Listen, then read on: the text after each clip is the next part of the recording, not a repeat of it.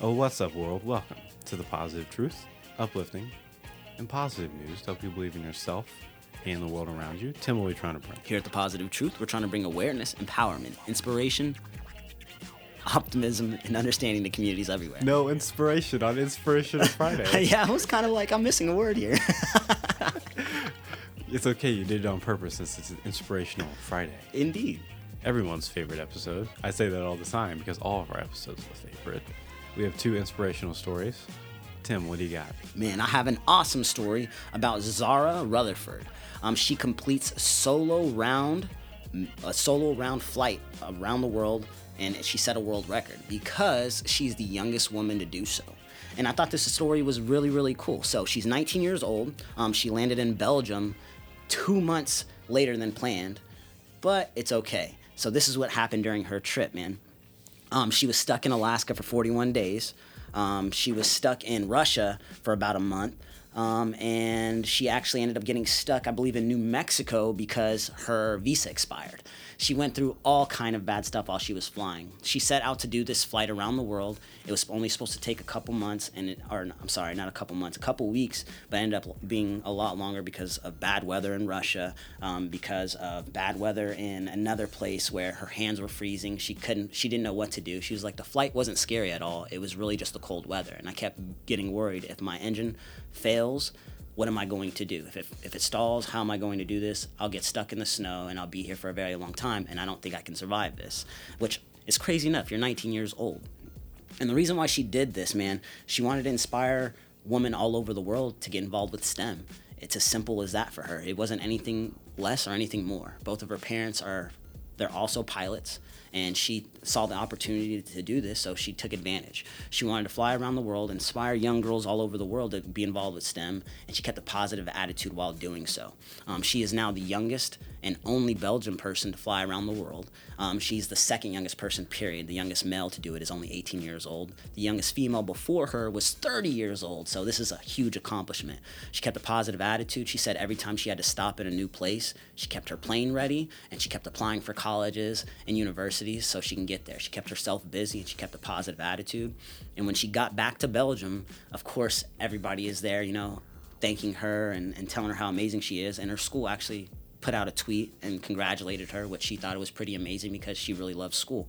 And I just thought the story was amazing in itself because Miss Rutherford is 19 years old, flying around the world, doing the impossible. And it's just showing you that it doesn't matter how old you are, it doesn't matter what your gender is, it doesn't matter at all. If you want to do something and you set a goal, you can achieve it. Yes, super awesome. My math brain is asking all sorts of questions Go for it. that I've never thought of before.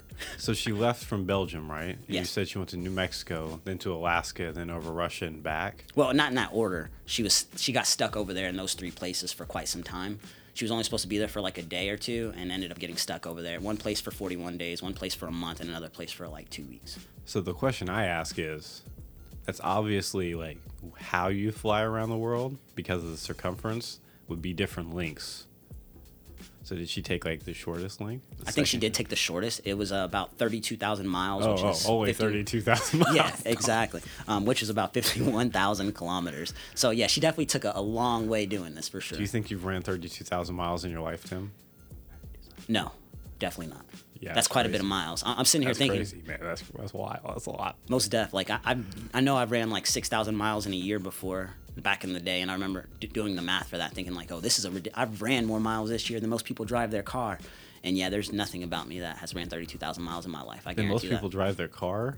Yeah, a lot. Well, I know a lot of people that don't like myself. If I didn't have to drive to the north side, man, I'd be driving like two miles every two days. Hmm. Yeah, well, that's still inspirational. Awesome for her, Indubitably. and that's definitely going to raise awareness for STEM. So you talked about nineteen-year-old. I'm going to talk about hundred-year-old. Oh, okay. So, my story comes from West London. It's about Beryl. She just turned 100 years old. She started volunteering at 82.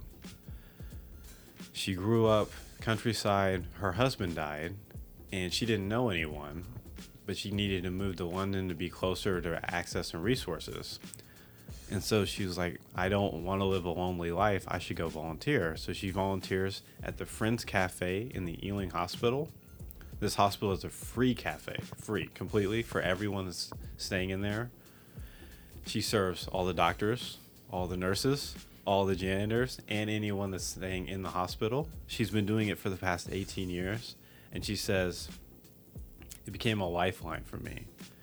I came here to know people, get to know people, and it became some of the best years of my life because I've met so many amazing friends, and I get to show up every day, help people out, and put a smile on their face, especially the people that need it most, and the heroes that are helping people every single day. I think that's an inspirational story. Also, she looks great for 100. Just saying. I feel like when you find a purpose, you just stop aging. Quotes by Tim. I mean, that's. Or you just you age gracefully. Tú sabes. That, that, that, that's better wording for sure. But yeah, I just thought it was an awesome story. She serves behind the cash register. She makes drinks, and she works at the Friends Cafe, which is just 10 out of 10 name. 10 out of 10 name. So that's my inspirational story for the day. Be like Beryl and help giving back. You might find your purpose. Before we get out of here, we need to pause and do audio meditation. So where me and Tim talk about one thing we're grateful for each. Because in the stresses of life, we often overlook all the great things going on in our own lives. We encourage everyone listening to think one thing you're grateful for as well.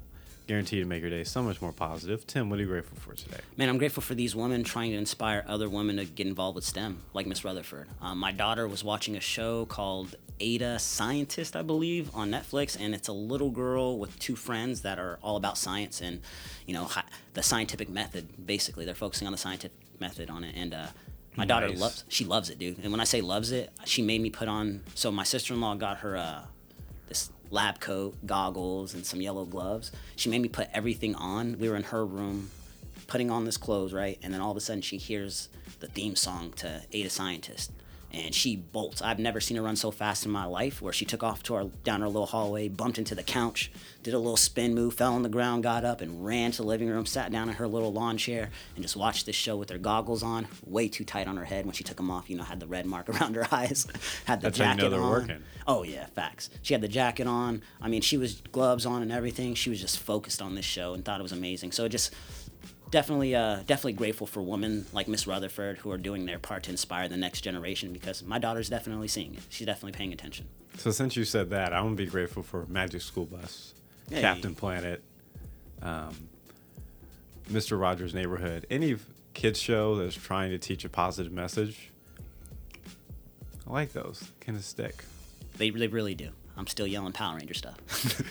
I'm all about change. I don't know if that's a positive message, Tim. Yeah, Mi- Mighty Morphin Power Rangers, man. Mighty Morphin Power Rangers.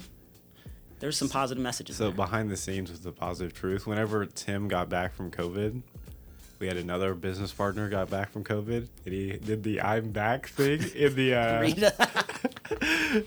in the um, what should we call Group it? message? in the group message. And I had never thought I hadn't thought about that in so long. But that used to be the opening where she would pop out like, "Rah, I'm back after ten thousand years." and so when he put that, it was so funny. Classic moments.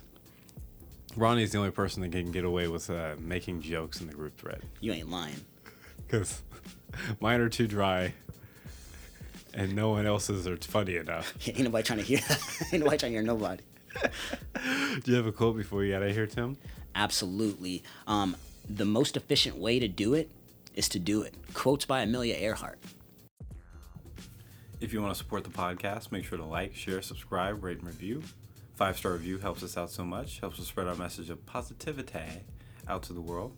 We also have a Patreon where if you subscribe, you get a bonus positive news episode every single week. And we take all of our Patreon money and our sponsorship money and we donate it every single month when we do our favorite positive news stories of that month. And whoever the Patreon tells us to donate to, that's exactly where we donate to. We're out. Stay positive.